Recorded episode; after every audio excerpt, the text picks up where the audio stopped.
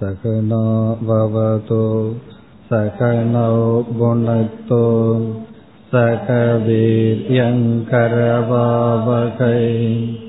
தேஜஸ்வினாவதீதமஸ்து மா வித்விஷாவகை. ஓம் சாந்தி சாந்தி சாந்தி.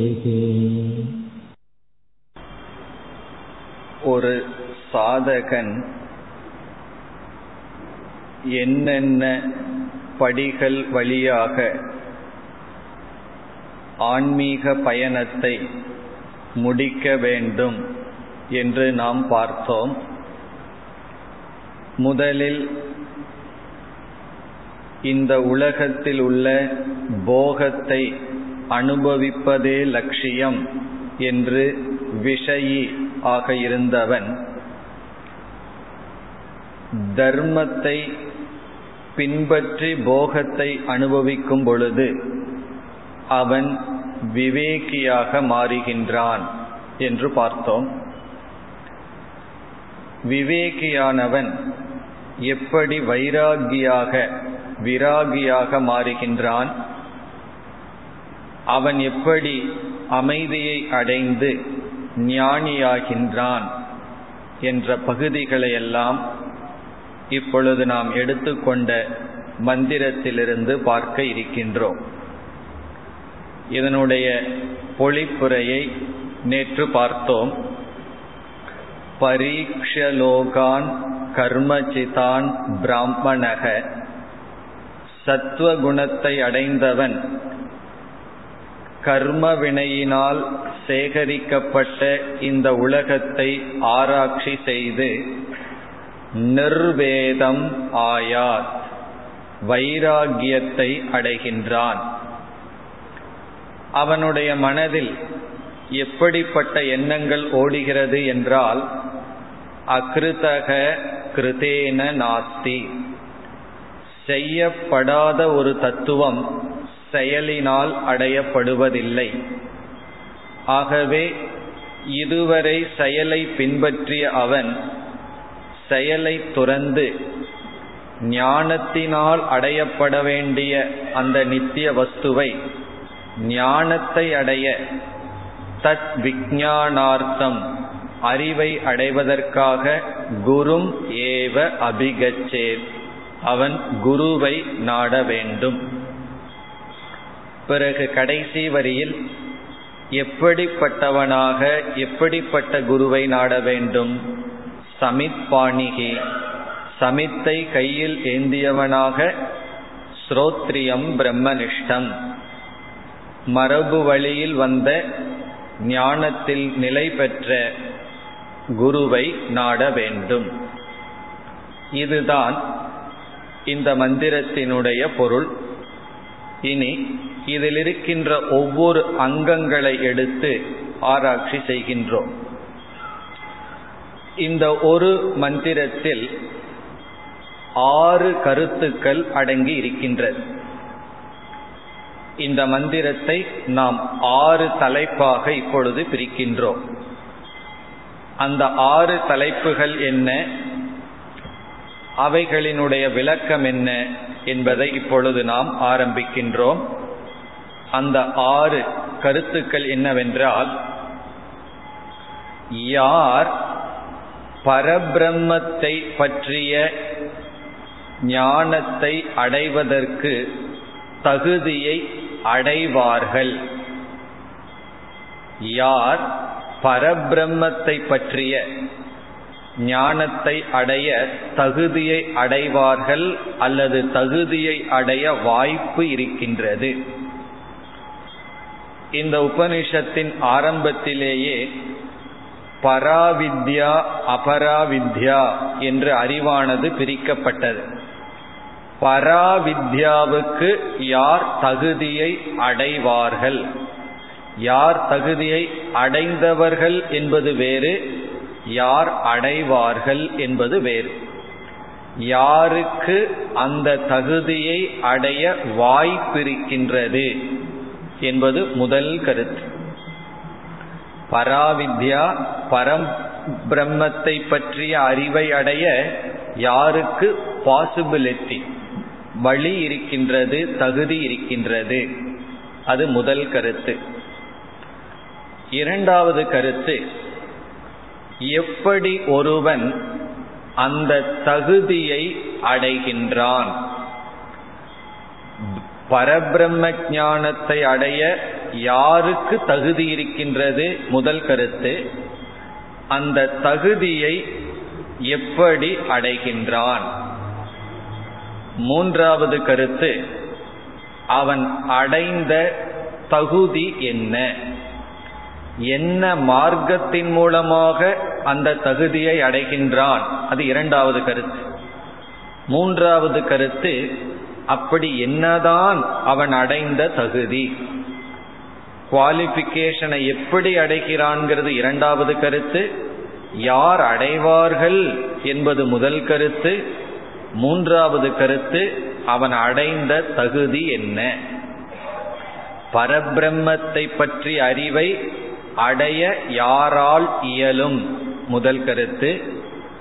அந்த தகுதியை எப்படி சேகரிக்கின்றான், அந்த தகுதி என்ன என்பது மூன்றாவது கருத்து. தகுதியை எப்படி சேகரிக்கின்றான் இரண்டாவது கருத்து. மூன்றாவது கருத்து, அந்த தகுதி என்ன, எதை அவன் அடைந்தான், அதனால் அவனை நான் தகு நாம் தகுதியை அடைந்தவன் என்று கூறுகிறோம். இனி நான்காவது கருத்து, தகுதியை அடைந்தவன் என்ன செய்ய வேண்டும். பரபிரம்மத்தை பற்றிய ஞானத்தை அடைவதற்கு தகுதியை அடைந்தவன் என்ன செய்ய வேண்டும். தகுதியை அடைந்தால் மட்டும் போதாது, தகுதியை அடைந்ததற்கு பிறகு இவன் என்ன செய்ய வேண்டும். அதற்கு பதிலாக உபனிஷத் கூறுகின்றது. அதற்கு பதில் என்னவென்றால், குருவை நாட வேண்டும் என்று சொல்லப்படும். தகுதியை அடைந்தவன் அவனிடத்திலேயே இருந்தால் ஞானம் தோன்றாது, குருவை நாட வேண்டும் என்று சொல்லப்படும். எதற்கு பதில், நான்காவது கேள்விக்கு பதில், தகுதியை அடைந்தவன் என்ன செய்ய வேண்டும். இனி ஐந்தாவது கருத்து, எப்படிப்பட்ட குருவை நாட வேண்டும். இந்த ஐந்தாவது கேள்வி நமக்கு புரிய வேண்டுமென்றால் நாலாவது கேள்விக்கு பதில் தெரிந்தால்தான். தகுதியை அடைந்தவன் என்ன செய்ய வேண்டும், குருவை நாட வேண்டும். அடுத்த கேள்வி, எப்படிப்பட்ட குருவை நாட வேண்டும். இனி கடைசி ஆறாவது கருத்து, எப்படிப்பட்டவனாக குருவை நாட வேண்டும். குருவை நாடும் பொழுது சிஷ்யனுடைய மனநிலை எப்படி இருக்க வேண்டும். கடைசி கருத்து மிக முக்கியம். நாம் சரியான குருவை நாடி இருக்கலாம், சரியானவனாக நாடவில்லை என்றால் அவரிடமிருந்து அடைய வேண்டிய அந்த அறிவை நம்மால் அடைய முடியாது. ஒருவரை நம்ம வந்து அணுகலாம், சரியான குரு நமக்கு கிடைத்திருக்கலாம். அந்த தகுதி எப்படிப்பட்டவனாக அவரிடம் நான் செல்ல வேண்டுமோ அப்படி செல்லவில்லை என்றால் நாம் அவரிடமிருந்து பெற வேண்டியதை பெற முடியாமல் போகிவிடும். ஆகவே கடைசி கருத்து என்ன, எப்படிப்பட்டவனாக இவன் இப்படிப்பட்ட குருவை நாட வேண்டும் என்பது. இந்த ஆறு கருத்துக்கள் தான் இந்த மந்திரத்தில் இருக்கின்றது. உண்மையில் இந்த மொழிபெயர்ப்பையே எடுத்து ஆறு கேள்வி கேட்டால் நீங்களே பதில் கூற வேண்டும். இதிலிருந்து எந்தெந்த பகுதி என்று பதில் கூற வேண்டும். அதைத்தான் இப்பொழுது நாம் பார்க்கின்றோம். இந்த மொழிபெயர்ப்பை நாம் ஆறு கேள்விகளாக கேட்டு அதற்குள் பதிலை எடுத்து பார்க்க போகின்றோம். இந்த ஆறில் இப்பொழுது முதல் கேள்வி அல்லது முதல் கருத்துக்கு வருகின்றோம். யார் பராவித்யாவுக்கு தகுதியை அடைவார்கள், யார் பரபிரம்மத்தை பற்றிய அறிவை அடைவதற்கு, யார் பரபிரம்மத்தை பற்றிய அறிவை அடைவார்கள் என்று கேள்வி அல்ல, பரபிரம்மத்தை பற்றிய அறிவை அடைவதற்கு தகுதியை யார் அடைவார்கள். ரொம்ப தூரத்தில் இருக்கு.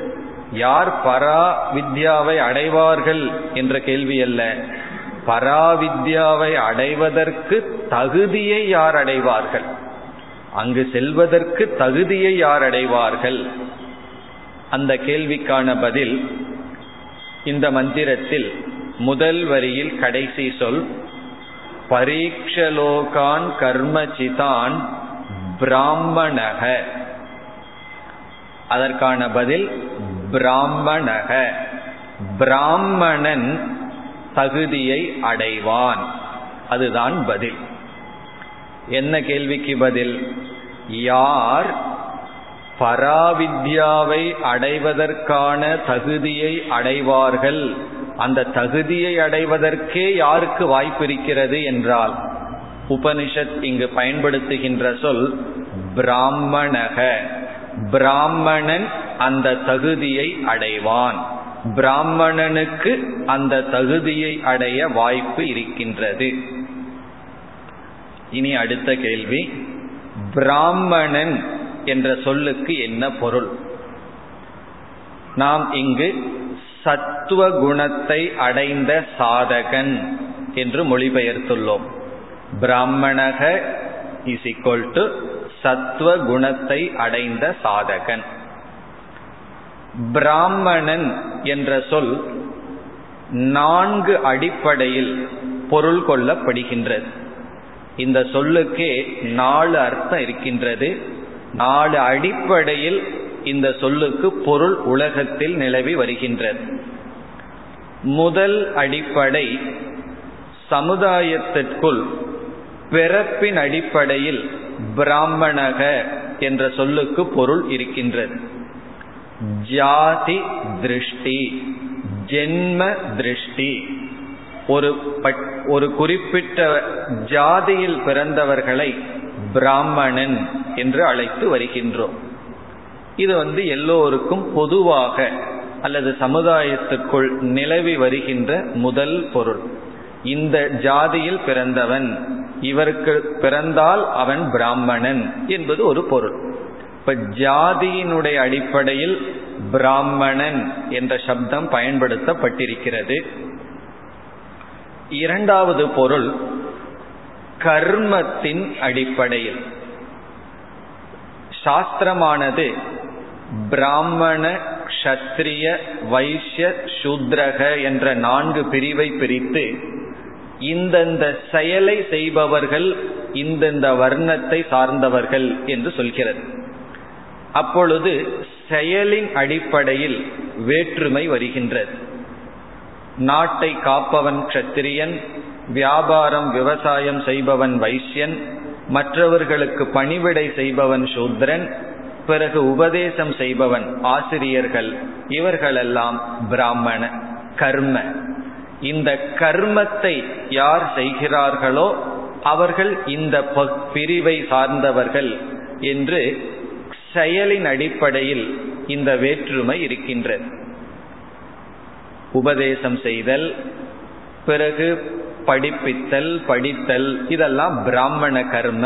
பூஜை செய்தல், யாகம் செய்வித்தல், இதெல்லாம் பிராமண கர்ம. அப்படி ஒவ்வொரு வர்ணத்திற்கும் க்ஷத்திரியனுடைய கர்ம, வைஷ்யனுடைய கர்ம என்றெல்லாம் கர்மத்தின் அடிப்படையில் வேற்றுமை இருக்கின்றது.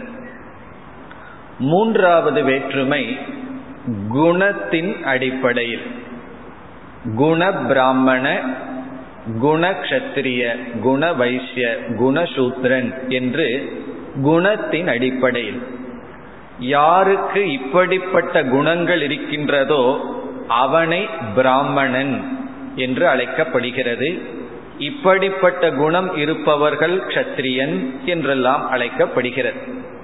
கீதையில் பகவான் கூறுவார், தைரியம், யாருக்கு தைரியம் இருக்கின்றதோ, பிறகு தானம், மற்றவர்களுக்கு எடுத்து கொடுக்கின்ற குணம், யுத்தத்திலிருந்து பின்வாங்காமல் மரணமடைய தயாராக இருக்கின்ற குணம், இதெல்லாம் க்ஷத்திரியனுடைய குணம்.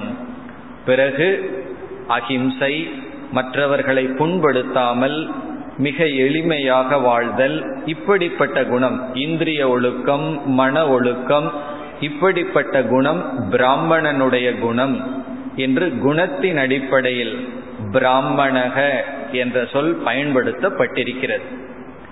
இனி நான்காவதாக முதல் ஜாதி, அதாவது பிறப்பின் அடிப்படை, இரண்டாவது செயலின் அடிப்படை, மூன்றாவது குணத்தின் அடிப்படை, நான்காவது பிருகதாரண்யக உபனிஷத்தில் பிராமணக என்ற சொல்லுக்கு இலக்கணம் யார் பிரம்மத்தை அறிந்தார்களோ அவன் பிராமணன்.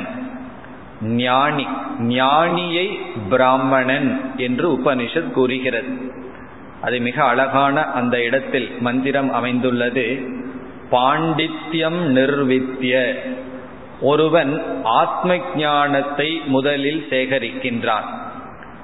அத பண்டிதக, அவன பண்டிதன் என்று சொல்கின்றோம். பண்டா என்றால் ஆத்ம ஞானம், பண்டிதன் என்றால் ஆத்ம ஞானத்தை உடையவன். ஆத்ம ஞானத்தை உடையவன் பண்டிதன். பிறகு உபனிஷத் அடுத்ததாக கூறுகிறது, ஒருவன் பாண்டித்யத்தை அடைந்து பால்யேன திஷ்டாசே, பால்யமாக இருக்க வேண்டும், பால்யனாக இருக்க வேண்டும். அது என்ன பொருள் என்றால், இவன் ஞானத்தை அடைந்து அந்த ஞான பலத்துடன் இருக்க வேண்டும், இருப்பான். ஒரு சாதகன் ஞானத்தை அடைகிறான், பிறகு அவனிடம் இருக்கின்ற ப பலம் ஞான பலம். அதாவது நம்முடைய பாக்கெட்ல ஒரு நூறு ரூபாய் இருந்ததுன்னா ஏதோ ஒரு தெம்பா இருக்கு, ஆயிரம் ரூபாய் இருந்ததுன்னா அதை விட பலமா இருக்கு. நம்மை சுற்றி கொஞ்சம் அதிக உறவினர்கள் மக்கள் இருந்தா ஒரு அதிகமான பலம். அப்படி இதை இவைகளெல்லாம் நமக்கு பலத்தை கொடுக்கறது போல ஒரு உணர்வு வருகிறது. உபனிஷத் சொல்கிறது, இவனுக்கு ஆத்ம ஞானம்தான் பலம், வேறு பலமே கிடையாதாம். இவனுக்கு எது பாதுகாப்பையும் பலத்தையும் கொடுக்கின்றது? ஆத்ம ஞானம். இப்ப ஆத்ம ஞானத்துடன் கூடிய பலத்துடன் இருக்க வேண்டும் என்று கூறி பாண்டித்யம் பால்யம் ச நிர்வித்ய அத முனிகி, அவன் முனிவனாகின்றான் என்றால் மௌனத்தை, அமைதியை அடைகின்றான். இதெல்லாம் அடைஞ்சவன கடைசியில அத பிராமணக, அப்பொழுது அவன் பிராமணன் என்ற சொல்லுக்கு தகுதியை அடைகின்றான் என்று உபனிஷத் ஞானியை, ஞான நிஷ்டையை அடைந்தவனை பிராமணன் என்று அழைக்கின்றது. இவ்விதம் பிராமணக என்ற சொல்லுக்கு ஞானி அல்லது நல்ல குணங்களை, சாத்விகமான குணங்களை உடையவன் அல்லது ஒரு குறிப்பிட்ட செயலில் ஈடுபடுபவன், ஜென்ம, பிறப்பு, இந்த நான்கு பொருள்கள் இருக்கின்றது. அடுத்த கேள்வி, ஒருவன் எந்த அடிப்படையில் பிராமணக என்ற சொல்லுக்கு பொருள் கொள்கிறான் என்பது அவனுடைய மன பக்குவத்தை பொறுத்தது. மனப்பக்குவத்தின் அடிப்படையில் நாம் பொருள் கொள்ளலாம். ஞானி என்ற பொருள் கொள்ள அதிக மனப்பக்குவம் தேவை. ஆனால் சாதாரண மக்கள் ஜென்மத்தினுடைய அடிப்படையில் பொருள் கொள்கிறார்கள். அப்படி பொருள் கொள்வது ஆரம்ப நிலை. உண்மையில் யோசித்து பார்த்தால் ஜாதி என்பது எங்கு இருக்கிறது? நான் இந்த ஜாதியை சார்ந்தவன் என்று சொல்கிறோம். இப்பொழுது ஒரு வார்த்தையை சொன்னா அந்த வார்த்தைக்கு ஒரு பொருள் இருக்கணும். டேப் ரெக்கார்டர்னு ஒரு வார்த்தையை சொல்றேன், அதுக்கு ஒரு பொருளை காட்ட முடியும். புஸ்தகம் என்று ஒரு வார்த்தையை சொல்கிறேன், அதற்கு பொருளை காட்ட முடியும். இப்பொழுது ஜாதி என்ற ஒரு சொல்லை பயன்படுத்துகிறோம், அதற்கு என்ன பொருள்? நம்முடைய இரத்தத்தில் இருக்கிறதா என்று பிளட்டை எடுத்து லேபுக்கு அனுப்பிச்சோம்னா அவர்களால கண்டுபிடிச்சு சொல்ல முடியுமா இது இன்ன குரூப்பை சேர்ந்ததுன்னு? அப்படி சொன்னா ஏபிசின்னு சொல்லுவார்களே தவிர இந்த ஜாதி என்று சொல்ல முடியாது. பிறகு ஜாதி என்பது எதில் இருக்கின்றது என்றால், ரொம்ப விசித்திரமான பதில், நம்முடைய கற்பனையில் இருக்கின்றது. இந்த ஜாதி என்று நாம் கூறிக்கொண்டிருப்பதெல்லாம் ஒரு பொருளாக இல்லை, எதையும் தொட்டு காட்ட முடியாது, வெறும் நம்முடைய கற்பனை தான். இப்ப அனைத்து கலவரத்துக்கு என்ன காரணம்னா நம்முடைய கற்பனைகள் தான் காரணம். கற்பனையை தவிர வேற ஒரு காரணத்தையும் கூற முடியாது. இவ்விதம் இதெல்லாம் மிக கீழான நிலையிலிருந்து பொருள் கொள்ளுதல். இப்ப இந்த இடத்துல உபனிஷத் பிராமணன் பராவித்யாவுக்கு தகுதியை அடைவான் என்று சொல்லும் இடத்தில் எந்த அடிப்படையில் இந்த சொல் பயன்படுத்தப்பட்டுள்ளது என்றால், குணத்தின் அடிப்படையில் இங்கு உபனிஷத் பயன்படுத்துகின்றது. ஞானியினுடைய அடிப்படையில் இங்கு பயன்படுத்தவில்லை. இதே உபனிஷத் வேறு இடத்தில் பயன்படுத்துகிறது. ஆனால் இந்த இடத்தில் சத்துவ குணத்தை அடைந்த சாதகன், அதுதான் பொருள். ஆகவே பிறப்பின் அடிப்படையை நாம் இங்கு விட்டுவிட வேண்டும். அதை பற்றிய சிந்தனை இந்த இடத்தில் வரக்கூடாது. பிராமணன் என்ற சொல்லுக்கு பொருள் சத்துவ குணத்தை அடைந்த சாதகன். யாருக்கெல்லாம் சத்துவ குணம் வந்துள்ளதோ அவர்களெல்லாம் பிராமணர்கள். இங்கு உபனிஷத் சொல்கிறது, அவர்கள்தான் எதை அடைவார்கள்? பரவித்யாவை அடைவதற்கான தகுதியை அடைவார்கள். பரவித்யாவை அடைவார்கள்ங்கிறது கூட சொல்லவில்லை. பரவித்யாவுக்கு என்ன தகுதி தேவையோ அந்த தகுதியை சத்துவ குணத்தை உடையவன் அடைவான். இனி அடுத்த கேள்வி, சத்துவ குணத்தை தான் இவன் எப்படி அடைந்தான்? அதற்குத்தான் கர்மயோகம் சாதனை என்று சொல்லப்படுகிறது.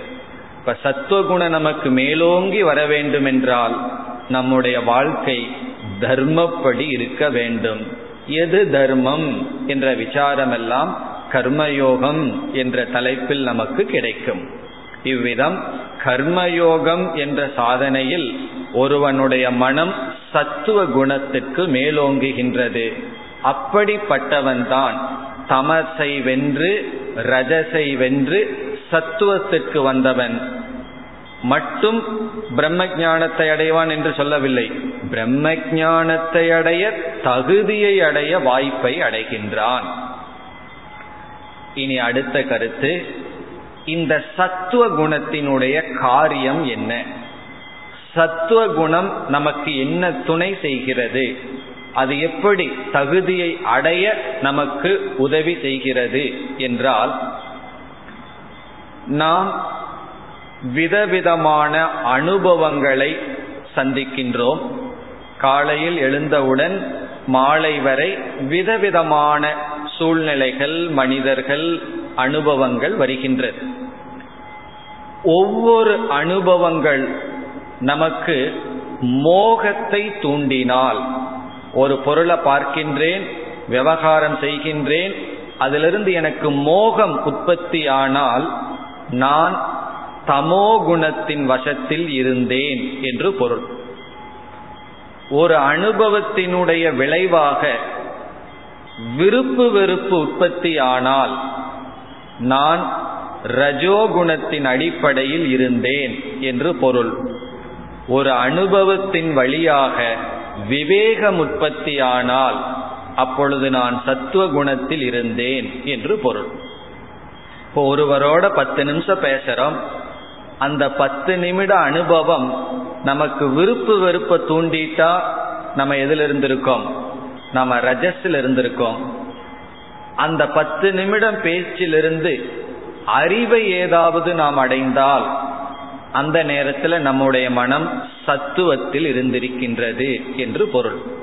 இப்ப சத்துவ குணம் என்பது அனுபவத்திலிருந்து அறிவை சேகரிக்க பயன்படுத்துவது பயன்படுவது அனுபவத்திலிருந்து விருப்பு வெறுப்பை சேகரிப்பது ரஜோகுணத்தினுடைய காரியம். அனுபவத்திலிருந்து மோகத்தை, மயக்கத்தை, வெறுப்பை இவைகளையெல்லாம் சேகரிப்பது தமோகுணத்தினுடைய தூண்டுதல். எல்லாருக்கும் ஒரே அனுபவம் வரலாம். அந்த அனுபவத்திலிருந்து விதவிதமான பக்குவம் மனிதனுக்கு மனிதன் மாறுபடுகின்றது. இப்ப இதே உலகத்துல தான் ஞானிகள் உற்பத்தி ஆகிறார்கள். இதே உலகத்துல தான் சில கிரிமினல், சில தவறான மனிதர்களும் உருவாகிறார்கள். ஒரு அனுபவம் ஒருவனுக்கு ஞானத்தை, வைராகியத்தை கொடுக்கலாம். அதே அனுபவம் ஒருவனுக்கு வெறுப்பை கொடுக்கலாம். அல்லது வேறு ஏதாவதை வேண்டுமானாலும் கொடுக்கலாம். காரணம் என்னன்னா அந்த நிகழ்ச்சி காரணமல்ல, அதை இவன் பொருள்படுத்துகின்ற மனம்தான் காரணமாக இருக்கின்றது. அர்ஜுனன் யுத்தத்திற்கு வந்தான். அவனுடைய அந்த நேரத்தில் அவன் செய்த புண்ணிய வசத்தினால் தகுதியை அந்த இடத்தில் அடைந்தான். துரியோதனன் யுத்த களத்திற்கு வந்தான், ஆனால் அந்த சூழ்நிலை அவனுக்கு அர்ஜுனனுக்கு கிடைத்த மனது கிடைக்கவில்லை. காரணம் என்ன? சூழ்நிலைகள் எல்லோருக்கும் ஒன்றுதான். அந்த சூழ்நிலைகளிலிருந்து அறிவை யாரால் அடைய முடியும் என்றால் சத்துவகுணத்தை யார் வளர்த்தியுள்ளார்களோ அவர்கள்தான் தான் சூழ்நிலைகளிலிருந்து சரியான அறிவை அடைய முடியும். அப்ப நமக்கு ஒவ்வொரு அனுபவங்களும் அறிவை கொடுக்கும் சாதனையாக மாறுகிறதே தவிர விருப்பு வெறுப்பை கொடுக்கும் சாதனையாக மாறவில்லை. விருப்பு வெறுப்பை கொடுக்கும் சாதனையாக மாறுகிறது என்றால் நாம் சத்துவத்தில் இல்லை. இப்ப சத்துவம் என்பது ஞானம், ரஜஸ் என்பது செயல் விருப்பு வெறுப்பு, தமஸ் என்பது மோகம், அறியாமை, சோம்பல், இவைகள் எல்லாம். இப்படி நம்முடைய மனம் மூன்று குணத்தினுடைய அடிப்படையில் இருக்கிறது. தமசை விட்டு ரஜசை விட்டு சத்துவத்துக்கு யார் வந்துள்ளார்களோ அவர்கள்தான் பராவித்யாவுக்கு அடையக்கூடிய தகுதியை அடைவார்கள். இப்ப இந்த இடத்துல உபனிஷத் இவன் எப்படி சத்துவத்திற்கு வந்தான் என்ற ஸ்டேஜ் சொல்லப்படவில்லை. நம்ம பார்த்த படிகளில் ராகி அல்லது விஷயி, விஷயியாக இருப்பவன் போகத்தை அனுபவித்து கொண்டிருப்பவன் விவேகியாக ஆவான்னு பார்த்தோம். அந்த விவேகிதான் இந்த இடத்தில் பிராமணக என்ற சொல்லில் குறிப்பிடப்பட்டிருக்கிறது. இப்ப இதுவரை நாம் ஒரு கருத்தை பார்த்திருக்கின்றோம். இந்த ஆறு கருத்தில் இந்த மந்திரத்தில் பிராமணக என்ற சொல்லினுடைய பொருள் சத்துவ குணத்தை அடைந்த சாதகன். இனி அடுத்த கருத்துக்கு செல்லலாம். சத்துவ குணத்தை அடைந்த சாதகன், சத்துவ குணத்திற்கு உயர்ந்த சாதகன், உயர்ந்தவன் எப்படி தகுதியை அடைகிறான்? அடைய வேண்டிய தகுதியை, எதற்கு அடைய வேண்டிய தகுதி? பரபிரம்மத்தை பற்றிய ஞானத்தை அடைய வேண்டும். அதற்கு சில தகுதிகள் தேவை. இந்த தகுதியுடன் இருந்தால்தான் பராவித்யாவை அடைய முடியும், பிரம்மத்தை பற்றிய ஞானத்தை அடைய முடியும். அதற்கான தகுதியை இவன் எப்படி அடைகிறான்? அதற்கு பிறகு பார்ப்போம் இவன் அடைந்த தகுதி என்ன என்று. அந்த தகுதியை எப்படி அடைகின்றான் என்ற இரண்டாவது கேள்விக்கான பதிலுக்கு வருகின்றோம். அது முதல் வரியில் இருக்கின்றது. பரீக்ஷ்ய லோகான் கர்மசிதான். அந்த பகுதிதான் இரண்டாவது கேள்விக்கான பதில். இப்ப இரண்டாவது கேள்வி என்ன என்றால் தகுதியை இவன் எப்படி அடைகின்றான்? லோகான் பரீக்ஷ்ய, உலகத்தை ஆராய்ச்சி செய்து. ஆராய்ச்சி செய்து எதை? லோகான், உலகங்களை. அந்த உலகத்துக்கு அடைமொழி கர்ம சிதான். சிதக சஞ்சிதம் என்றால் சேகரிக்கப்பட்டது, சிதம் என்றால் சேகரிக்கப்பட்டது.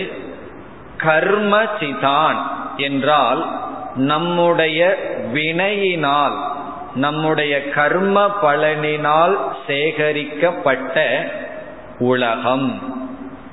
இதனுடைய பொருள் என்ன என்றால் நாம் இந்த பெரிய உலகத்திற்குள் பிறந்துள்ளோம். இவ்வளவு பெரிய உலகத்திற்குள் பிறந்துள் பிறந்திருந்தாலும் நம்மோடு சம்பந்தம் வைக்கின்ற மனிதர்கள், நாம் இருக்கின்ற சூழ்நிலை, பயன்படுத்துகின்ற பொருள்கள் மிக குறைவானதுதான்.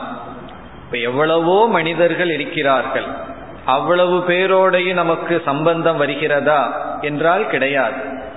சில குறிப்பிட்ட மனிதர்கள்தான் நம்மோடு உறவு கொள்கிறார்கள், சம்பந்தம் வைக்கிறார்கள், பழக வேண்டிய சூழ்நிலை வருகிறது. ஏதோ ஒரு ரிலேஷன்ஷிப் குறைவான மனிதர்களோடு நமக்கு வருகிறது.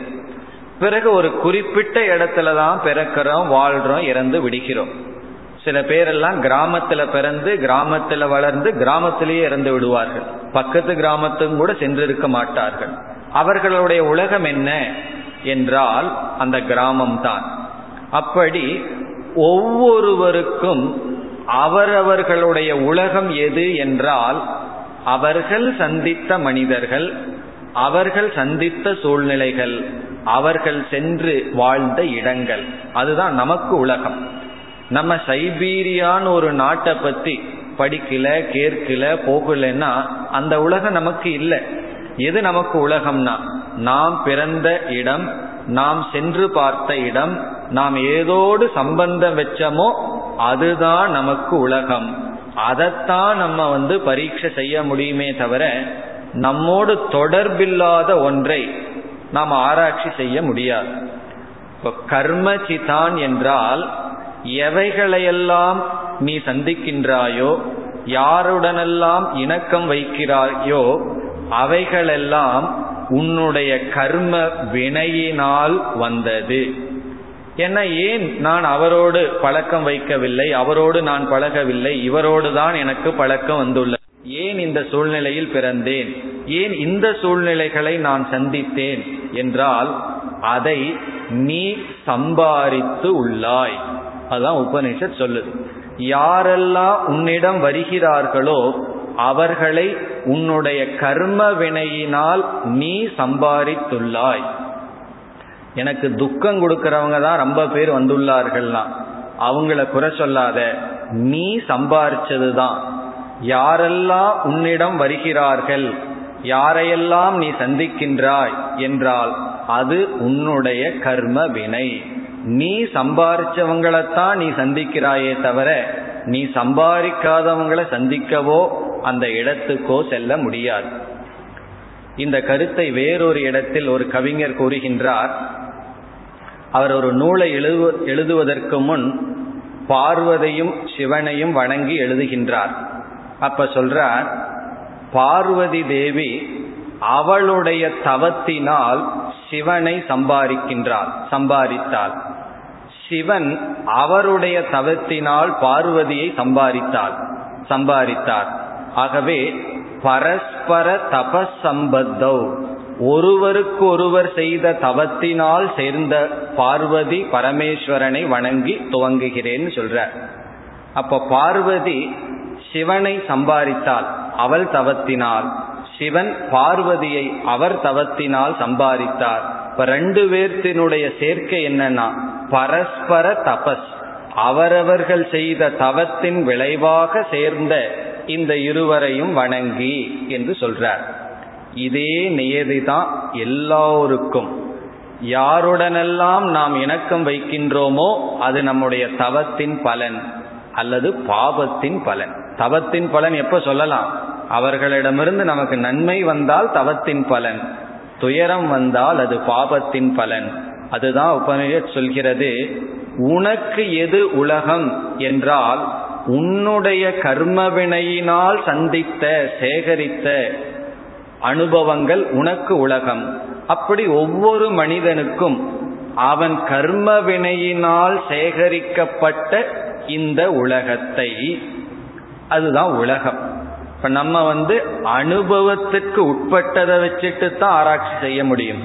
அந்த அனுபவம் உன்னுடைய கர்மத்தினுடைய வினை. இது இந்த கருத்து நமக்கு ஆழ்ந்து மனசுக்குள்ள போயிடுதுன்னா ஒரு பெரிய ரிலீஃப் வரும், அல்லது ஒரு பெரிய மாற்றம் நம்முடைய மனதில் வரும்.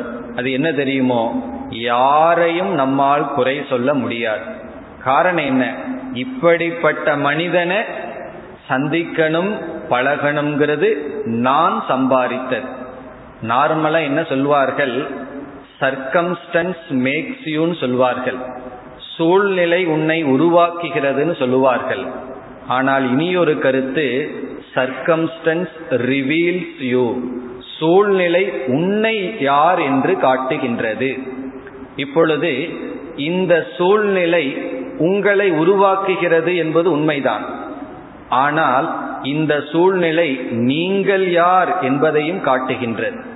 இந்த நேரத்தில் இந்த சூழ்நிலையில் நீங்கள் அமர்ந்திருப்பது உங்களை உருவாக்குவது மட்டுமல்ல, உங்களை அறியாமல் நீங்கள் யார் என்பதை நீங்கள் காட்டுகின்றீர்கள். அப்படி எந்தெந்த சூழ்நிலையில நம்மை வச்சுக்கிறோம்ங்கிறது அதுவே நம்மை யார் என்று காட்டி கொடுக்கின்றது. அப்படி நமக்கு வந்த சூழ்நிலைகள் எல்லாம் நாம் சேகரித்தது நம்முடைய கர்மத்தினுடைய பலன். இப்ப அந்த சூழ்நிலையை சத்துவ குணத்தை அடைந்தவன் என்ன செய்கிறான், அதுதான் கேள்வி. இனி ஒரு அறிஞர் ரொம்ப அழகா சொல்றார், எவைகளையெல்லாம் நீ சந்தித்தாயோ எல்லாத்தையும் நீதான் ஈர்த்துள்ளாய், அதற்கு பிறகு அவைகளை என்ன செய்வதுங்கிறது உன்னுடைய கையில் இருக்கின்றது.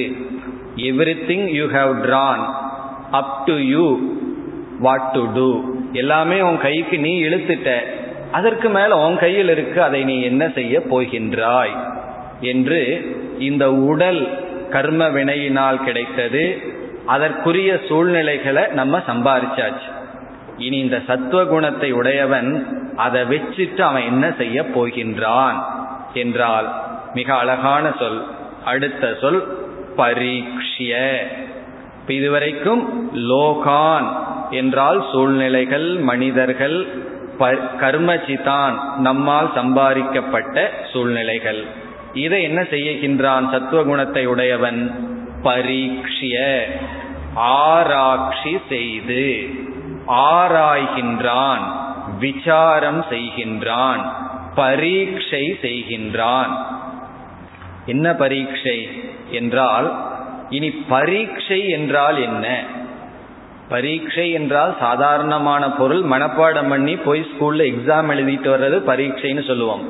இந்த இடத்துல அது பரீட்சை அல்ல. பரீட்சை என்பதனுடைய பொருள் ஒரு பொருளினுடைய சொரூபத்தை நிர்ணயம் செய்தல், ஒரு பொருளினுடைய தன்மையை கண்டுகொள்ள செய்யப்படுகின்ற ஆராய்வு, ஆராய்ச்சி. இது இதனுடைய தன்மை என்ன என்று கண்டுபிடிப்பதுதான் பரீட்சை. நம்ம உடல்ல இருக்கிற இரத்தத்தை கொஞ்சம் எடுத்து அதை என்ன செய்கிறார்கள்? பரீட்சை செய்கிறார்கள். எதற்குனா அதற்குள்ள என்னென்ன இருக்கு அதை பரீட்சை செய்து அதனுடைய பலனை என்ன சொல்கிறார்கள்? கொஞ்சம் இரத்தத்தை எடுத்து பரீட்சை செய்து இந்த உடல் முழுவதும் இதுதான் இருக்கின்றதுன்னு சொல்கிறார்கள். பிளட் டெஸ்ட் பண்ணணும்னு உடல் இருக்கிற பிளட்டையெல்லாம் எடுத்து டெஸ்ட் பண்ணா எப்படி இருக்கும்னா ரிசல்ட்டை கேட்கறதுக்கு ஆளங்கு இருக்காது. அப்ப என்ன செய்கின்றோம்? கொஞ்சம் ரத்தத்தை எடுத்துட்டு பரீட்சை பண்ணி இந்த சுபாவம்தான் உடல்ல இருக்கிற ரத்தம் முழுவதும் இருக்குன்னு முடிவு பண்றோம். அதே போல நமக்கு கிடைச்ச அனுபவம் கொஞ்சம், உடல்ல இருந்து ரத்தத்தை எடுக்கிறது போல நமக்கு கிடைச்ச அனுபவம் கொஞ்சம், அதைய எடுத்துட்டு ஆராய்ச்சி பண்ணி இந்த உலகம் முழுவது இதுதான் உலகத்தின் தன்மைன்னு முடிவு செய்யறோம். அப்படி முடிவு செய்தா தப்பு வராது. காரணம் என்ன? கொஞ்சம் ரத்தத்தை எடுத்துத்தான முடிவு செய்தீர்கள், அதுல வந்து இவ்வளவு பர்சன்டேஜ் இது இருக்கு, மற்ற இடத்துல அவ்வளவு இருக்காதுன்னு சொல்லுவோமா? ஒரு பானை சோத்துக்கு ஒரு சோறு பதம்ங்கிறது போல இந்த கொஞ்ச ரத்தத்தை எடுக்கிறதுங்கிறது நம்முடைய அனுபவங்கள். அந்த ஆராய்ச்சி செய்து என்ன முடிவு செய்யறோம்? இந்த உலகம் முழுவதும் எப்படிப்பட்ட தன்மையுடன் இருக்கின்றது என்ற அறிவை நாம் அடைகின்றோம். அதான் பரீட்சையினுடைய பலன். இப்ப பரீட்சை என்றால் ஆராய்ச்சி செய்தல். எதையை நம்ம ஆராய்ச்சி செய்ய விரும்புகிறோம்? கொஞ்ச ரத்தத்தை ஆராய்ச்சி செய்ய விரும்பல, ரத்தம் முழுவதும் எப்படி இருக்குன்னு ஆராய்ச்சி பண்றோம். அதற்கு எடுத்துக்கொண்டது கொஞ்சம். அதே போல நம்ம அனுபவத்தை எடுத்துட்டு ஆராய்ச்சி செய்து இந்த உலகத்தினுடைய தன்மை என்ன என்று நாம் தீர்மானம் செய்ய வேண்டும். இனி அடுத்ததாக நம்மளுடைய பிளட் வந்து லேபுக்கு போச்சுன்னா என்ன செய்கிறார்கள்? சில எக்யூப்மெண்ட்ஸ் எல்லாம் இருக்கும், சில டூல்ஸ் எல்லாம் இருக்கும், அதை வச்சுதான் அதனுடைய தன்மையை நிர்ணயிக்க முடியும். அதே போல நம்முடைய அனுபவம் அல்லது இந்த உலகம் இதை ஆராய்ச்சி செய்யறதுக்கு நம்மிடத்துல என்னென்ன டூல்ஸ், என்னென்ன கருவிகள் இருக்கின்றது, என்னென்ன கருவிகள் மூலமாக இந்த உலகத்தை நாம் ஆராய்ச்சி செய்வோம் என்பது கேள்வி. அதற்கு நான்கு கருவிகள் இருக்கின்றது. எதற்கு? நாம் ஆராய்ச்சி செய்ய. இந்த அகில உலகத்தினுடைய தன்மை இதுதான், இந்த உலகமே இப்படிப்பட்டதுதான் என்று நிர்ணயம் செய்ய நம்மிடத்துல நாலு கருவிகள் இருக்கின்றது. முதல் கருவி நம்முடைய அனுபவமே கருவியாக இருக்கின்றது. அதுதான் முக்கியமான கருவி. சிலதெல்லாம் யார் சொன்னாலும் கேட்க மாட்டோம், அது பட்டா தான் புத்தி வரும் சொல்கிறோம் அல்லவா. அப்படி நம்மளாக சிலதெல்லாம் படணும், நம்மளாக சிலவற்றை அனுபவித்து தான் ஆக வேண்டும். இப்ப நம்ம அனுபவமே இந்த உலகத்தின் தன்மை என்ன என்று புரிந்து கொள்ள பாடமாக அமையும். அதனாலதான் யாராவது ஒரு இருபது வயது இருபத்தி ரெண்டு வயதுல எனக்கு இந்த உலகமே வேண்டாம், நான் மோட்சத்துக்கு போறேன்னு சொல்லி ஆசிரமத்துக்கு சென்று விட்டால், அந்த காலத்தில் இப்படி ஒரு நியமம் இருக்கு, சைவ சித்தாந்தத்துல இதை பேசுவார்கள். என்ன செய்வார்களா, அந்த சிஷ்யனுக்கு உலக அனுபவம் கொஞ்சம் வரணும், அதே சமயத்தில் அவனுக்கு இதுல முழு நாட்டம் இருக்கா, உறுதி இருக்கான்னு அவனை சோதிப்பதற்கு யாத்திரை காவி என்று ஒரு விதமான காவி டிரெஸ்ஸை கொடுத்துருவார்கள். அது முக்கியமான காவி அல்ல, யாத்திரைக்குன்னு உரிய ஒரு காவி, ஒரு மாதிரி கலர்ல இருக்கும், கையில பணம் இருக்காது. என்ன செய்வார்கள், ராமேஸ்வரம் காசி வரைக்கும் நடந்து போயிட்டு நடந்து வா, ஒரு வருஷம் ஆகும், அதற்கு பிறகு தாக்கு பிடிச்சி நீ ஆசிரமத்துக்கு வந்தா தொடரலாம், இல்லைன்னா அங்கெங்காவது ஸ்டக் ஆயிட்டீங்கன்னா அங்கேயே இருந்து கொள்ள அனுப்பி விடுவார்கள். எதற்குனா இந்த உலகத்தை கொஞ்சம் பார்த்துட்டு வா, அப்பொழுதுதான் உனக்கு சில உண்மைகள் விளங்கும்னு சொல்லி அனுபவத்தை சேகரிக்க அனுப்பி விடுவார்கள். பிறகு அதுல பத்து பேர் போனா ஒன்னு ரெண்டு வந்தா உண்டு, அப்படி வந்தவர்கள் தான் தேறுவார்கள். அப்படி நம்முடைய அனுபவமே நமக்கு பாடமாக இருக்கும். இனி இரண்டாவது டூல்ஸ் என்னவென்றால், எல்லாவற்றையும் நம்ம அனுபவிச்சு அறிவு அடைய முடியாது. காரணம் என்ன, அனுபவிக்க வேண்டிய பொருள்கள் எக்கச்சக்கமா இருக்கு. அனுபவிக்க கூடிய உடல் ஆரோக்கியம், அதைவிட காலம் மிக குறைவாகவே இருக்கின்றது. ஆகவே பலவற்றை, மிக கொஞ்சத்தை தான் நாம் அனுபவித்து தெரிந்து கொள்ள முடியும், மீதியையெல்லாம் அனுமானத்தினால்தான் தெரிந்து கொள்ள முடியும். அனுமானம் என்று ஒரு சொல் இருக்கின்றது சமஸ்கிருதத்தில். அனுமானம் என்றால் யூகித்தே தெரிந்து கொள்ள வேண்டும். கொஞ்ச அனுபவத்தை வச்சுட்டு அனுபவிக்காததை இது இப்படித்தான் என்று வெறும் அறிவினால் மட்டும் தெரிந்து கொள்வது அது அனுமானம். அனுமானத்துக்கு சாஸ்திர சொல்ற உதாரணம், நம்ம பகல் வேளையில தூரத்திலிருந்து மலையில இருக்கிற புகையை பார்க்கிறோம். அந்த புகையை பார்த்த உடனே நம்மளுடைய கண்ணுக்கு வெயில் அடிக்கிற காரணத்தினால நெருப்பு தெரியவில்லை. ஆனா என்ன அறிவு அடையறோம், அந்த மலையில தீயானது இருக்கிறது. எப்படி அடைந்தோம்னா, எங்கெல்லாம் புகை இருக்கோ அங்க தீ இருந்துதான் ஆகணும்னு நான் சமையல் கட்டிலேயோ யாகசாலையிலேயோ பார்த்திருக்கேன். அந்த அறிவின் துணை கொண்டு பார்க்காத ஒன்றை நாம் யூகித்தல். ஏற்கனவே இருந்த ஒரு அறிவின் துணை கொண்டு இனியொரு அறிவை அடைதல். இப்ப நேரடியா அனுபவிக்கிறது அறிவு. அறிவே அறிவை கொடுக்கும். அது எப்படி அறிவு அறிவை கொடுக்கும்னா, அதுக்கு நல்ல உதாரணம் இருக்கு.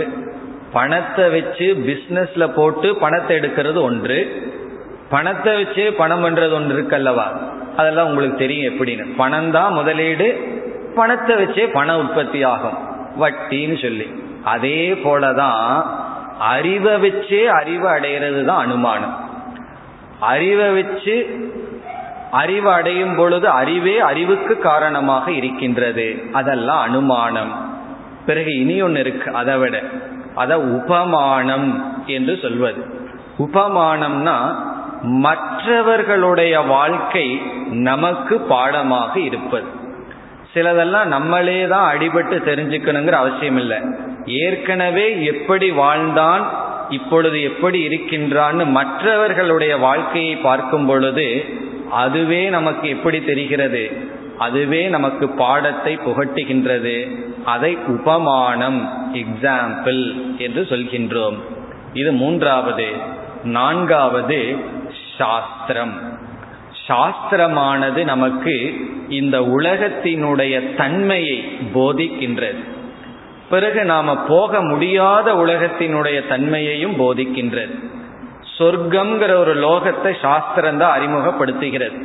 சொர்க்கம்னு ஒரு லோகம் இருக்கு, அங்கே இப்படிப்பட்ட போகமெல்லாம் இருக்குன்னு சொல்லுது. நம்மெல்லாம் போய் பார்க்க முடியாது, போக முடியலாம், போய் பார்த்துட்டு வர முடியாது. ஏன்னா வர முடியாத சூழ்நிலையில தான் போக முடியும். அப்போ அந்த சொர்க்கத்தினுடைய நிலையை நான் எப்படி புரிஞ்சுக்கிறது? சொர்க்கத்தை அறிமுகப்படுத்தின சாத சாஸ்திரமே சொல்லுது, அந்த லோகமும் இந்த லோகத்தை போல நிலையற்றது தான். புண்ணியம் பண்ணியிருந்தா கொஞ்சம் அதிகமாக சுகத்தை அனுபவிச்சுட்டு மீண்டும் தீர்ந்தவுடன் இந்த லோகத்துக்கு வரணும்னு சாஸ்திரமே இந்த உலகத்தின் தன்மை வேறு உலகத்தினுடைய தன்மையையும் பற்றி பேசுகிறது. இவ்விதம் நம்முடைய சொந்த அனுபவங்கள், யூகம், அனுமானம், மற்றவர்களுடைய அனுபவம்.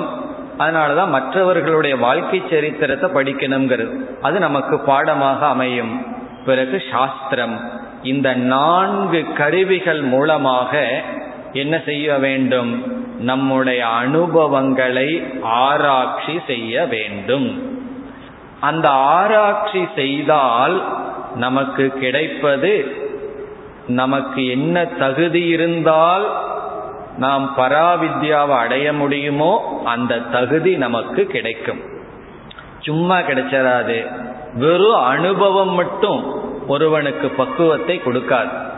குரோத்துங்கிறது வேற, ஏஜிங் அப்படிங்கிறது வேற, வயசாயிட்டு வருதுங்கிறது வேற, பக்குவம் அடைதல்ங்கிறது வேற. ஒரு நியமம் கிடையாது. அறுபது வயசு ஆயிருந்தா இவ்வளவு பக்குவம் ஒருத்த அடைஞ்சிருக்கணும், எழுபத்தஞ்சு வயசு ஆயிருந்தா இவ்வளவு பக்குவம் அடைஞ்சிருக்கணுங்கிற நியதி கிடையாது. எழுபத்தஞ்சு வருஷம் ஆயும் இருபது பத்து பதினெட்டு வயசுல இருக்கிற பக்குவம் அடையாம இருக்கலாம். ஒருவன் இருபத்தி ரெண்டு வயசுலேயே பக்குவத்தை அடை அடைந்திருக்கலாம். அதனாலதான் ரெண்டு வயோதிகத்தை சாஸ்திரம் கூறும். ஞான விருத்தக, வயோவிருத்தக என்று சொல்லப்படும். வயதினால் விருத்தக வளர்ந்தவர், ஞான விருத்தக ஞானத்தினால் வளர்ந்தவன். இந்த ஞானத்தினால் வளர்ச்சி எப்போ நடைபெறும்னா சத்துவகுண இருந்து நம்மளுடைய அனுபவங்களை இந்த கருவிகள் மூலமாக ஆராய்ச்சி செய்ய வேண்டும். அப்படி ஆராய்ச்சி செய்தால் இந்த உலகத்தை பற்றி என்னென்ன அறிவு நமக்கு கிடைக்கும்னு இப்பொழுது பார்க்கலாம். ஆராய்ச்சி செய்யலினா இந்த அறிவெல்லாம் கிடைக்காது. ஆராய்ச்சி செய்தால் என்னென்ன அறிவு இந்த உலகத்திலிருந்து கிடைக்கும் என்றால் சில அறிவை இப்பொழுது பார்க்கலாம். எப்பொழுதுனா ஆராய்ச்சி செய்தால்தான் கிடைக்கும். ஆராய்ச்சி செய்யாம காதலை கேட்டா மட்டும் கிடைக்காது. காதலை கேட்டுட்டு இந்த அறிவை நம்ம சற்று ஆராய்ச்சி செய்து அடைய வேண்டும். ஆராய்ச்சி செய்யணும்னா அதுக்கு தகுந்த மனசு வேணும், அது சத்துவம். வெறும் சத்துவ குணம் மட்டும் இருந்தா போதாது, இந்த கருவிகளை பயன்படுத்தணும். அனுபவம், அனுமானம், உபமானம், ஆகமம். ஆகமம்னா வேதம், சாஸ்திரம். இந்த கருவிகள் மூலமாக இந்த உலகத்தை ஆராய்ச்சி செய்ய வேண்டும். இனி சாஸ்திரம் இந்த உலகத்தினுடைய தன்மை என்ன என்று என்ன சொல்கிறதுன்னு பார்ப்போம். இதெல்லாம் ஆரம்பத்தில் கேட்டால் ஆச்சரியமா இருக்கலாம், அல்லது ஷாக்கிங்காக கூட இருக்கலாம். எலக்ட்ரிசிட்டி அடித்த மாதிரியும் இருக்கலாம், அல்லது ஆச்சரியமாகவும் இருக்கலாம். சாஸ்திரம் இந்த உலகத்தை பற்றி என்ன சொல்கிறது, பகவான் வந்து என்ன சொல்றார் இந்த உலகத்தை பற்றி என்று ஒன்று இரண்டு பார்க்கலாம். ஏன்னா ஓவர் ஷாக்கிங் கொடுத்துடக்கூடாது. ஷாக் ரொம்ப கொடுத்துட்டாலும் கஷ்டம். சில சமயம் உடல்நிலை சரியில்லைன்னா ஷாக் கொடுக்கணும்னு சொல்லுவார்கள். அதனால கொஞ்சம் நம்ம பார்க்கலாம். முதல்ல என்ன சொல்கின்றது, இந்த உலகம் என்பது அவிச்சாரிய பர்யந்தம் ரமணீயம். அது இந்த உலகத்துக்கு சாஸ்திரம் கொடுக்குற லட்சணம். ரமணீயம்னா ரொம்ப அழகா இருக்கு, எல்லாமே அட்ராக்டிவா, பியூட்டிஃபுல்லா இருக்கு. எதுவரைனா அவிச்சாரிய பர்யந்தம், விசாரம் செய்யாத வரை. இப்போ உலகத்துக்கு என்ன லட்சணம்? நீ இதை விசாரம் செய்யாத வரைக்கு எது அழகா இருக்கோ அதுதான் உலகம். இப்ப விசாரம் பண்ணிட்ட என்னன்னா அது அழகா இல்லை. இப்ப அவிச்சாரிய பர்யந்தம் ரமணீயம், விசாரம் பண்ற வரைக்கும் இந்த உலகம் அழகா இருக்கு. விசாரம்னு போயிட்டீனா உனக்கு தெரியாததெல்லாம் தெரியும். அவிச்சாரிய பர்யந்தம் ரமணீயம். பிறகு வேறொரு இடத்துல கூறப்படுகின்றது, இந்த உலகத்தினுடைய ஒரு சொரூபம் அந்தர்தோஷம் பகிர்குணகம். அந்தர்தோஷம் பகிர்குணகம். பகிர்குணகம் என்றால் வெளிய அழகா இருக்கு, அந்தர்தோஷம் உள்ள தோஷத்துடன் இருக்கின்றது. உள்ள வந்து குறையா இருக்கு, வெளியே வந்து அதையெல்லாம் குறையில்லாம ரொம்ப அழகா இருக்குன்னா எது போலன்னா நம்முடைய உடலை போலதான். நம்மளுடைய உடலை அழகுபடுத்துறதுக்கு எவ்வளவு பாடுபடுறோம், எல்லாம் பண்ணிட்டு இருக்கோம். இந்த மேல் தோலை மட்டும் கிழிச்சிட்டு நம்ம முகத்தை பார்த்தோம்னா பார்க்க சகிக்குமான்னா, அழகுங்கிறது எங்கு இருக்கின்றது? உள்ள இப்படி இருக்கு, வெளியே இப்படி இருக்கு.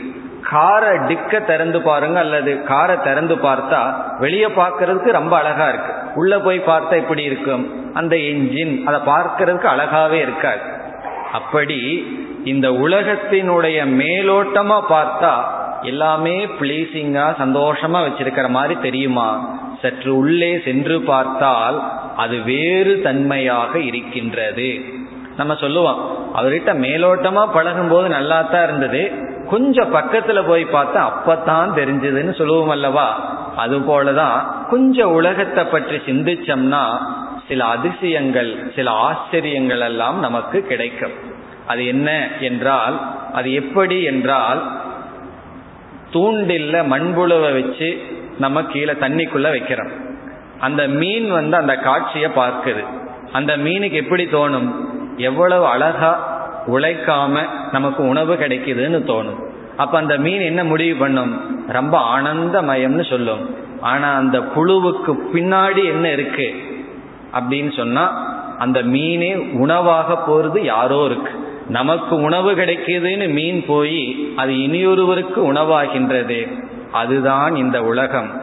இந்த உலகம் நமக்கு இன்பத்தை கொடுக்கும், நாம அனுபவிப்போம்ட்டு உலகத்துக்குள்ள போறோம். ஆனா உலகம் நம்மை அனுபவிக்கின்றது. இந்த உலகம் நமக்கு உணவுன்னு நினைச்சிட்டு போறோம், ஆனா இந்த உலகத்திற்கு நாம் உணவாகின்றோம். இவ்விதம் இந்த உலகத்தினுடைய சுபாவம் என்னன்னா, வெளி தோற்றத்துக்கு அழகாக இருக்கின்றது, ஆனால் உள்ளே எத்தனையோ குறைகளுடன் இருக்கின்றது. இதை நம்ம கண்டுபிடிக்கணும். மங்களமான நேரத்தில் இதெல்லாம் ஏன் சொல்கிறீர்கள்னு நமக்கு தோணும். நல்லா தானே இருந்தது கிளாஸ், திடீர்னு ஏன் இந்த மாதிரி ஆயிடுது என்றால் அதுதான் ஷாக்கிங் அப்படின்னு சொல்றது. இதுவும் ஒரு உண்மை, இது உண்மையினுடைய மறுபக்கம். மேலோட்டமா பார்த்தா எல்லாம் நல்லா இருக்கிற மாதிரி இருக்கும், ஆனால் இவைகள் குறைக்கு உட்பட்டது. இந்த அறிவு எப்ப வரும்? சத்துவகுணத்துல வரும். சத்துவகுணம் எப்ப வரும்? ஒழுக்கமா இந்த உலகத்துல வாழ்ந்திருந்தார்.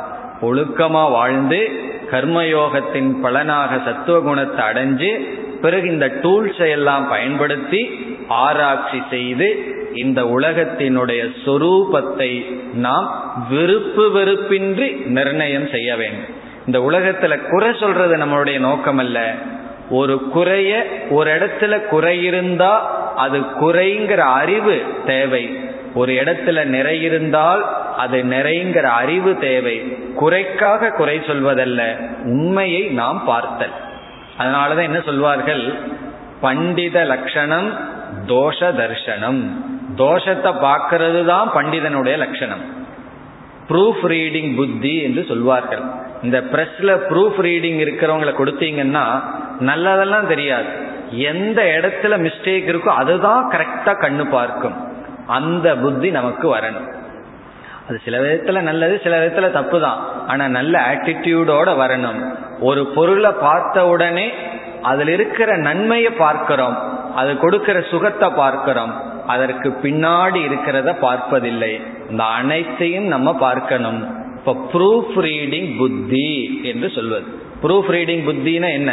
நல்லதையும் பார்க்கிறோம், நல்லதை பார்த்துட்டு குறையையும் நாம் கண்டுபிடிக்க வேண்டும். இனி என்னென்ன குறைகளை நம்ம கண்டுபிடிக்கலாம், ஏதோ ஒன்று ரெண்டு தான் இங்கே பார்க்க போகிறோம். மீதி எல்லாம் உங்களுக்கு ஹோம்ஒர்க் போல வீட்டில் போய் அல்லது எந்த நேரத்தில் நேரம் இருக்கோ அங்கே சிந்திச்சு கண்டுபிடிக்கிறது. எவ்வளவு கண்டுபிடிக்கிறீங்களோ அது உங்களுடைய சத்துவ குணம், நீங்கள் பயன்படுத்துகிற ஆராய்ச்சியினுடைய அடிப்படையில். இங்கு ஒரு எய்டு, உதவிக்காக ஒரு சில குறைகளை இந்த உலகத்தில் நம்ம பார்க்கிறோம். அப்பொழுதுதான் அந்த தகுதி, இனிமேல் சொல்ல போகிற தகுதி நமக்கு கிடைக்கும். என்ன இந்த உலகத்தில் இருக்கின்ற குறைகள் என்றால், முதல் குறை அதிருப்திகரம். இந்த உலகத்தில் எதை நாம் அடைந்தாலும் அது நம்மை திருப்திப்படுத்தாது. அது எதுவாகட்டும், இந்த உலகத்தில் எந்த பொருளை அடைந்தாலும் அந்த பொருளுக்கு நம்மை திருப்திப்படுத்தும் சக்தி சுபாவம் கிடையாது. நம்ம மனதை நிறைவுபடுத்தும் சக்தி இந்த உலகத்தில் இருக்கிற எந்த பொருளுக்கும் கிடையாது. எந்த பொருளுன்னா விதிவிலக்கில்லாமல் எந்த பொருளுக்கும் கிடையாது. அதுக்கு உதாரணமாக சொல்லலாம், ஒரு நாள் ஒரு வீட்டுக்கு நம்ம சாப்பிட போகிறோம் அல்லது நம்ம வீட்டிலேயே ஒரு நாள் உணவுக்கு அமருகின்றோம். நல்லா பசியாக இருக்கு, எதெல்லாம் நமக்கு பிடிக்குமோ அந்த ஐட்டம் எல்லாம் பரிமாறப்பட்டுள்ளது. நம்ம வந்து நல்லா சாப்பிட்றோம், திருப்தியாக சாப்பிட்டோம்னு சொல்லுவோம், திருப்தியாக சாப்பிட்றோம். திருப்தி எனக்கு கிடைச்சது தானே என்றால், இப்போ இந்த இடத்துல மூணு விதத்தில் இதை பார்க்கலாம். ஒரு கால் பசியோடு இருக்கும் பொழுது நல்ல உணவு கிடைக்கலன்னா அதிருப்தி, ஏன்னா எனக்கு வேண்டித்த அளவு கிடைக்கல. அதிகமாக சாப்பிட்டாலும் சாப்பிட்ட உடனே அதிருப்தி, நல்லா கிடைச்சி அதிகமாக சாப்பிட்டாலும் அதிருப்தி, குறைவா சாப்பிட்டாலும் அதிருப்தி, அளவா சாப்பிட்டாலும் அதிருப்தி தான். காரணம் என்னன்னா, இதே போல நாளைக்கு கிடைக்குமான்னு நினைச்சோம்னா அதிருப்தி, இன்னைக்கு இந்த மாதிரி எல்லாம் கிடைச்சது இதே போல நாளைக்கு வருமானு அதிருப்தி.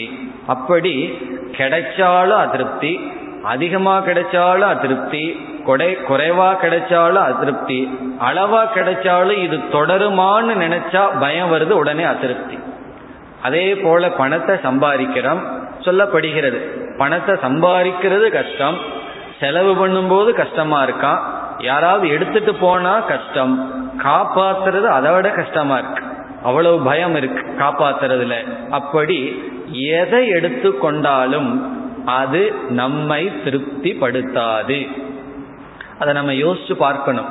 இவ்வளவு வருஷமா வாழ்ந்துட்டேன், என் எந்த உணவு என்னை முழுமையா திருப்தி படுத்தி இருக்கு, எந்த மனிதர்கள் என்னை முழுமையாக திருப்தி படுத்தி உள்ளார்கள், எந்த சூழ்நிலை என்னை முழுமையாக திருப்தி படுத்தி உள்ளதுன்னு பார்த்தோம்னா, அந்தந்த நேரத்தில் திருப்தியை கொடுத்திருக்கு, ஆனால் அதற்கு பிறகு வெறுமையைத்தான் கொடுத்துள்ளது என்று இந்த உலகம் என்னை திருப்தி படுத்தவில்லை என்று புரிந்தால்தான் எதுல உற்சாகம் வரும், பிறகு எது எனக்கு திருப்தியை கொடுக்கும் என்ற நாட்டம் நமக்கு தோன்றும். பிறகு சாஸ்திரம் வந்து சொல்லும், இது உனக்கு திருப்தி இல்லைன்னு முடிவு பண்ணா நான் வேற ஒன்ன சொல்ல போறேன்னு சொல்லும். இந்த உலகம் உனக்கு திருப்தியை கொடுத்துட்டு இருக்குன்னு நீ நினைச்சிட்டு இருக்கிற வரைக்கும் நீ உலகத்துக்குள்ளேயே போ, என்னிடம் கொஞ்சம் லேட்டாவா, நான் காத்துட்டு இருக்கேன்னு சொல்லும். இதுல திருப்தி இல்லைன்னு நீ தெரிஞ்சிட்டா நான் வேற ஒன்னு வச்சிருக்கேன் உன்னை திருப்தி படுத்துறதுக்கு என்று சாஸ்திரம் பிறகு வேறு பாதைக்கு அழைத்து செல்லும். அதுதான் மதத்திலிருந்து ஆன்மீகத்திற்கு திரும்பி செல்கின்ற பாதை. மேலும் நாளை தொடரலாம்.